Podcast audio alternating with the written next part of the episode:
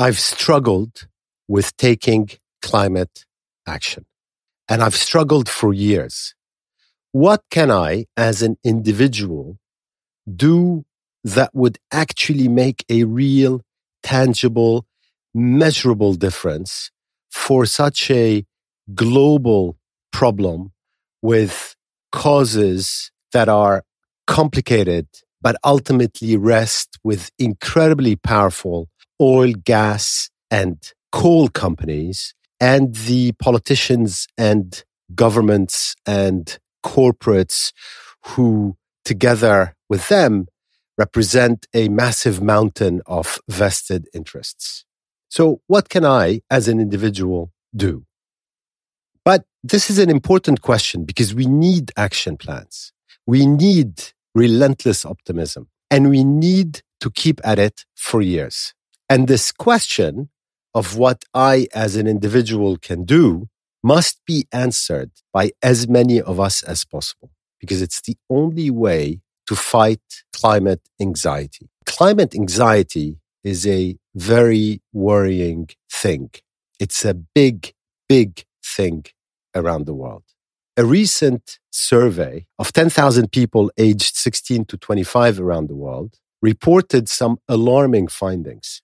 59% were either very or extremely worried about climate change. 84% were at least moderately worried. Over 50% felt sad, anxious, angry, powerless, helpless, and guilty. And 45% said their feelings about climate change negatively affected their daily life. Finally, and interestingly, people rated the governmental response to climate change negatively and reported greater feelings of betrayal than of reassurance. And that really tells you all you need to know right? Because it's not that surprising. Governments, politicians, institutions, companies have a clear and very transparent track record of over 30 years. And it goes like this. Today, in 2022, emissions are still rising. And that automatically means that they have failed. So I wanted to share with you today the five different ways I am using to take climate action. Welcome to episode 63 of the Angry Clean Energy Guy with me, Assaad Razzouk. I am so happy you're here. Thank you.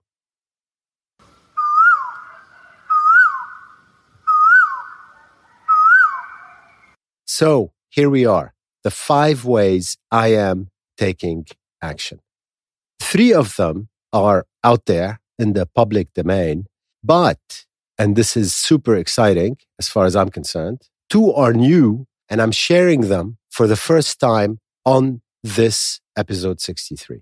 So, first, I run a Singapore headquartered renewable energy business entirely focused on deploying solar, wind, and batteries across Asia. That's pretty straightforward. There's a lot more information on what I do there on the web and the business is called Gurin Energy.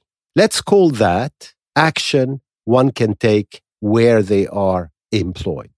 The second thing I do to take climate action is I am a trustee of two amazing NGOs. One is called Client Earth, and Client Earth, for those of you who don't know them, uses the law to accelerate climate action. And the second NGO is called EB Impact, and it's focused on delivering training and programs to Asia Pacific's underserved communities, and God knows there are many, with a focus on youth to generate positive, sustainable development impact. It's all about communicating knowledge to younger generations so that they know how to make a difference. So let's call that second way I am taking climate action as action one can take through NGOs. The third thing I am doing to take climate action is, as many of you know, I shout from the roofs about climate change and climate action on Twitter, on Facebook, on my LinkedIn page, and on this podcast. That's about relentlessly communicating facts, facts, and then some more facts. Facts about the climate crisis, facts about greenwashing, but also facts about progress in climate action, positive climate news, facts about what's really going on in renewable energy. And I do that all in 240 characters or this 20 minute or so podcast. And let's call that way of taking climate action communicating about the climate crisis on a daily basis every day to frankly anybody who would listen. The fourth and fifth ways I am taking climate action are new and I am very, sorry, make that super excited to share these for the very first time right here. First, I have a book coming out on 1 September and it's called, perhaps unsurprisingly for those who know me, Saving the Planet Without the Bullshit. Yes, the B word made it into the title. It's published by Atlantic Books and it will be at a bookstore near you in September. And I'm very sorry about that, but I had to write this book because I wanted a book which anyone can decide what chapter to turn to, written without any complicated jargon and structured around what we do every day. So that's eating, drinking, living, traveling, investing. So for example, we ask ourselves, should I avoid using this plastic bag? Should I fly less? Should I get an electric bike? Am I buying too many clothes? Should I boycott palm oil? Are electric cars really good news? Should I bother to recycle? Is fish really sustainable? Is it ethical to eat my favorite burger or must I go vegetarian? Have you also heard, for example, that you should plant trees to save the planet or buy carbon offsets when you fly or not have children even? So in saving the planet without the bullshit, I try to answer all these questions in short, punchy chapters, each one of which works, for example, to spice up a family dinner conversation. And it's all about trying to clear a path through the noise surrounding our daily efforts to do the right thing for the climate, while also trying to care for our loved ones, to get an education, to succeed at work, to survive, and to thrive. And I like to think that the book is direct. It's written without scientific jargon.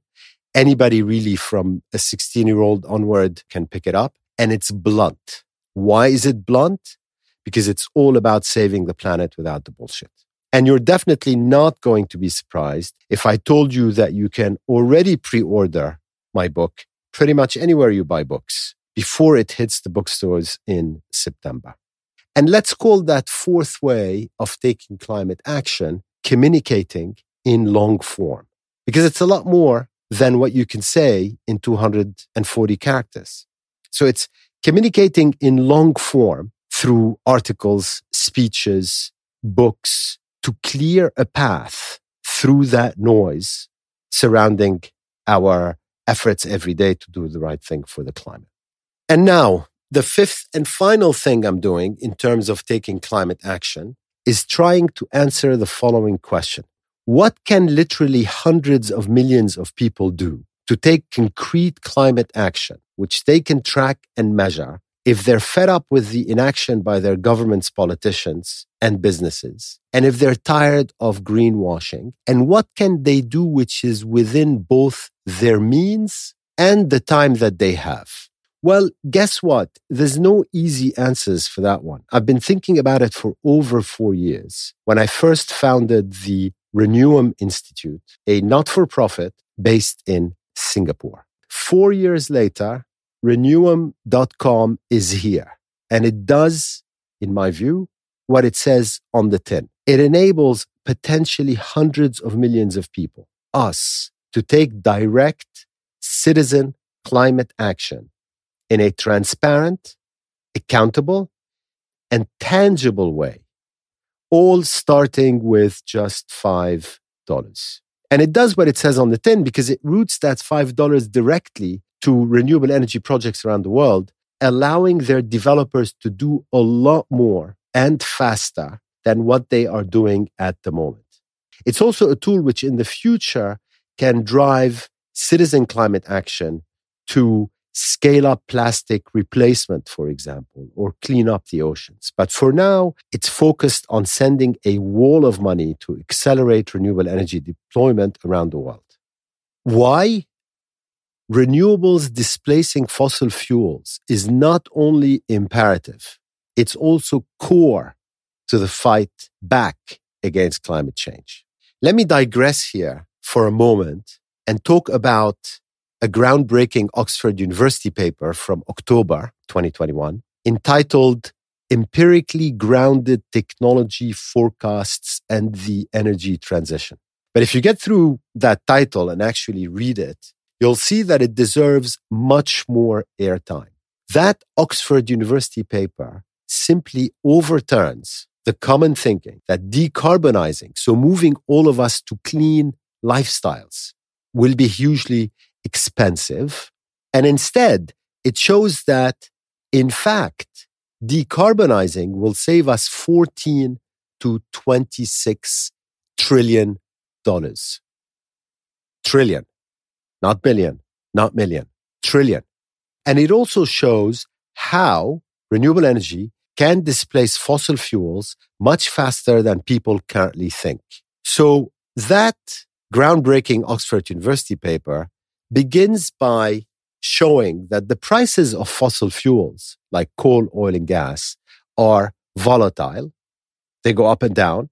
But after adjusting for inflation, guess what? They're still very similar to what they were 140 years ago. And we continue to be ripped off. By contrast, I should point out that the price of sun, wind, and water is zero. That fuel doesn't cost anything, and that is forever. So the Oxford paper also shows that if solar, wind, batteries, and hydrogen continue to follow their current exponentially increasing deployment trends, we achieve a near net zero emissions energy system within 25 years or less, having therefore fought back effectively to the extent that we can today against global warming. And the reason I say to the extent that we can today is because some global warming, probably two degrees Celsius above pre industrial times, is already baked in. However, even though it's already baked in, every 0.1 degrees Celsius matters because a world at 2.6 degrees Celsius of heating above pre industrial times is a much worse world than one at 2.5 degrees Celsius, and so on. The Oxford researchers then digress slightly, just like I'm doing now, and they show that about 3,000, 3,000 past projections of renewable costs have been too high. So there are 3,000 predictions of solar and wind and battery costs that concluded wrongly that the future prices were going to be X, Y, and Z, when in fact they turned out to be cheaper. These papers predicted an annual rate at which solar costs, for example, would fall between 2010 and 2020 of 2.6%. What was actual? 15% per year.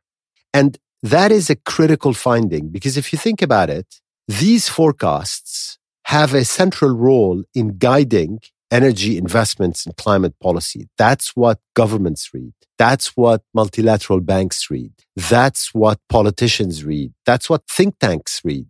So when you have a systemic bias at that scale in modeling projections, that is nothing short of alarming because you underinvest in critical emission reduction tech and you lock in higher cost energy infrastructure for decades. And guess what? This is exactly what we're doing today with the Ukraine war. I mean, a fossil fuel war, if there ever was one. And what are we doing?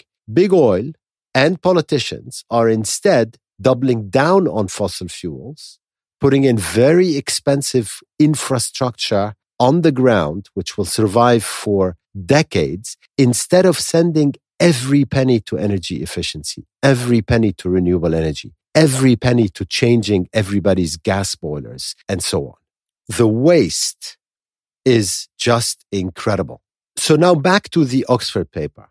It's got a crystal clear fast transition scenario, i.e., what we need to do to get renewable deployment acceleration going at such a pace that we would just have almost no more oil, gas, and coal within 25 years.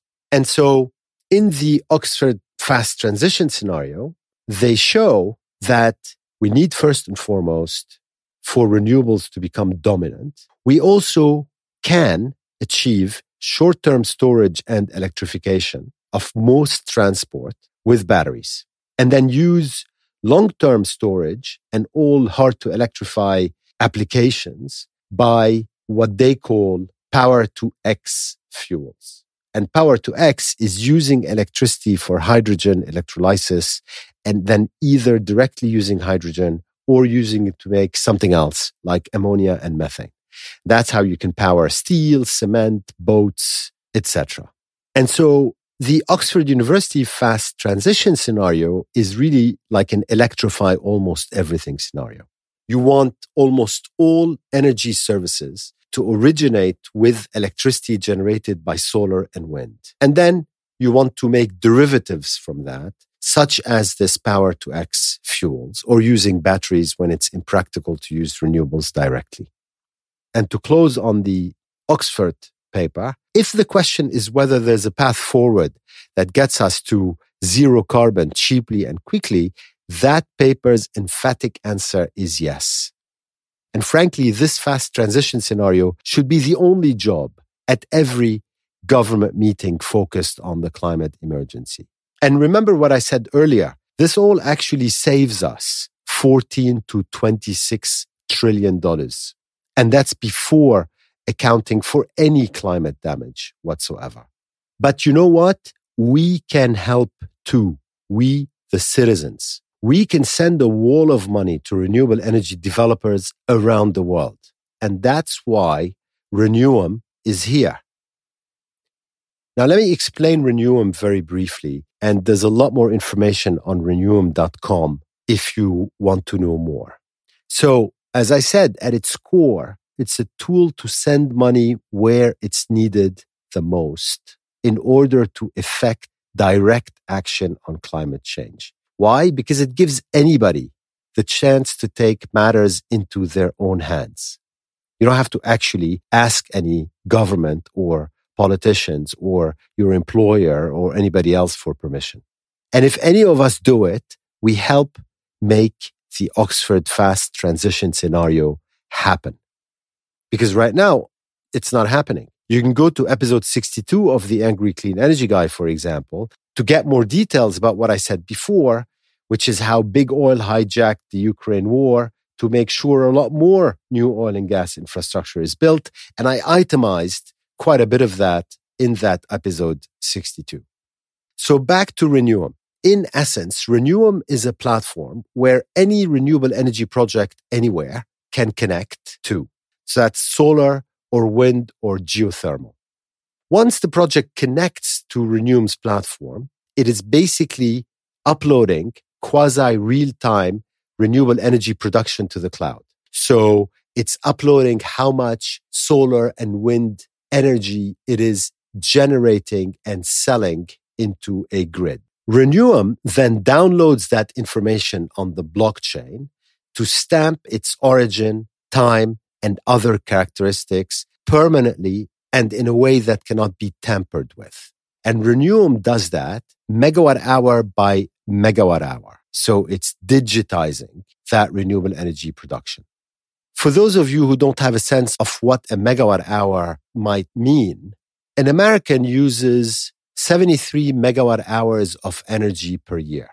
An Australian uses 60 megawatt hours of energy per year. A Singaporean uses a whopping 162 megawatt hours of energy per year. A German uses 40. A British uses 28.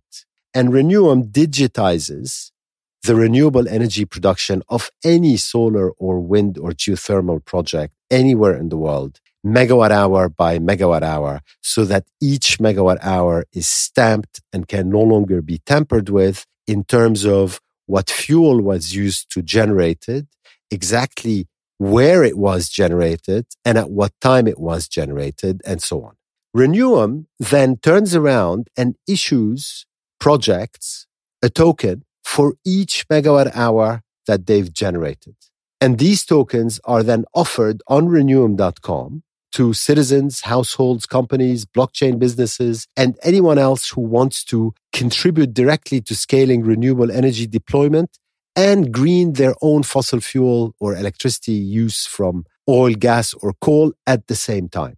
And I'll explain that very briefly. So projects connect to the platform. The platform reads their renewable energy production and certifies that production via the blockchain and then gives them a token to the projects, to solar power projects in Vietnam or Chile or South Africa or Kenya or wherever for each megawatt hour that they have generated and sold.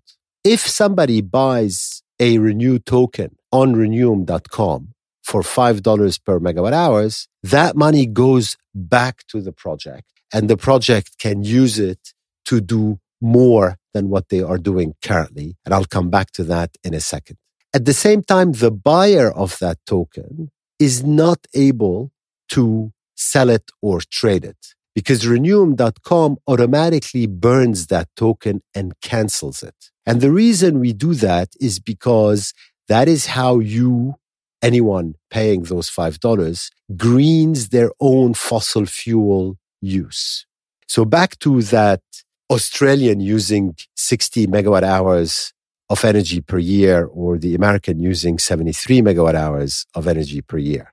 Let's say that 50% of that, and that's generous on, my part, comes from renewable energy. So if the Australian who uses 60 megawatt hours per year actually buys 30 tokens, then that person would have greened 100% of the electricity or energy that they've used, which came from oil, gas, and coal. And so the tokens aren't there to be traded or sold. They're automatically burned or canceled, if you prefer, to deliver that greening. And in return, the buyer of the token gets an NFT, which is really at that point a verified green receipt featuring artwork, which is inspired by climate change narratives. And then that NFT, you can keep it, you can sell it, you can gift it, you can do whatever you want with it. And you can see how if enough of us do this, we would vote with our wallets, irrespective pretty much of the size of the wallets, and each with what they can afford on the future of the energy transition. And we would vote directly without intermediation because we would be deploying capital directly to power renewables faster and right now. And that's a lot better than waiting in vain for governments to scale climate action. Now, as I said, there's a lot more information on reneum.com, and I've shared with you the essence of what the project is. And to put these numbers in perspective, a typical renewable energy project around the world, and I'm generalizing widely, sells solar or wind power for 10 to 20 dollars per megawatt hour. So when we send them an extra $5 per megawatt hour, we are making a material contribution to their investment budgets and they can in turn do much more faster than they are able to otherwise.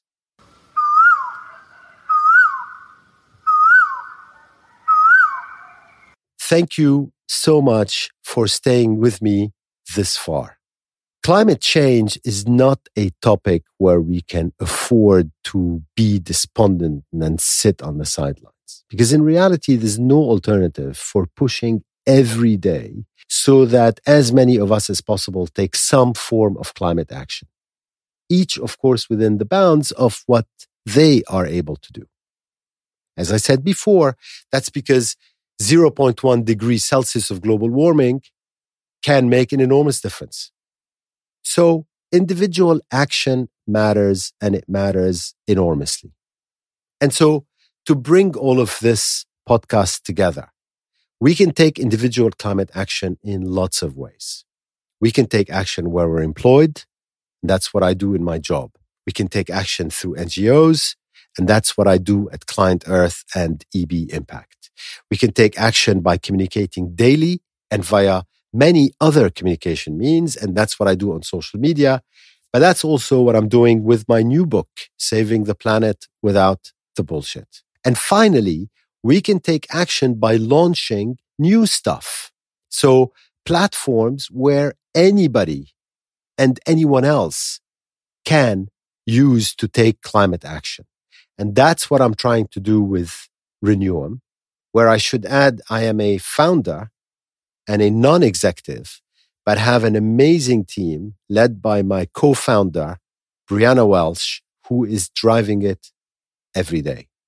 And I always try and remember why we need to do all this. We have to resist oil, gas, and coal companies trying to shift the burden of what they have caused to us individuals. Instead, we must compel them to assume their immensely larger responsibility. Thank you so much for listening to this episode 63 of the Angry Clean Energy Guy with me, Assaad Razzouk, and have a great couple of weeks.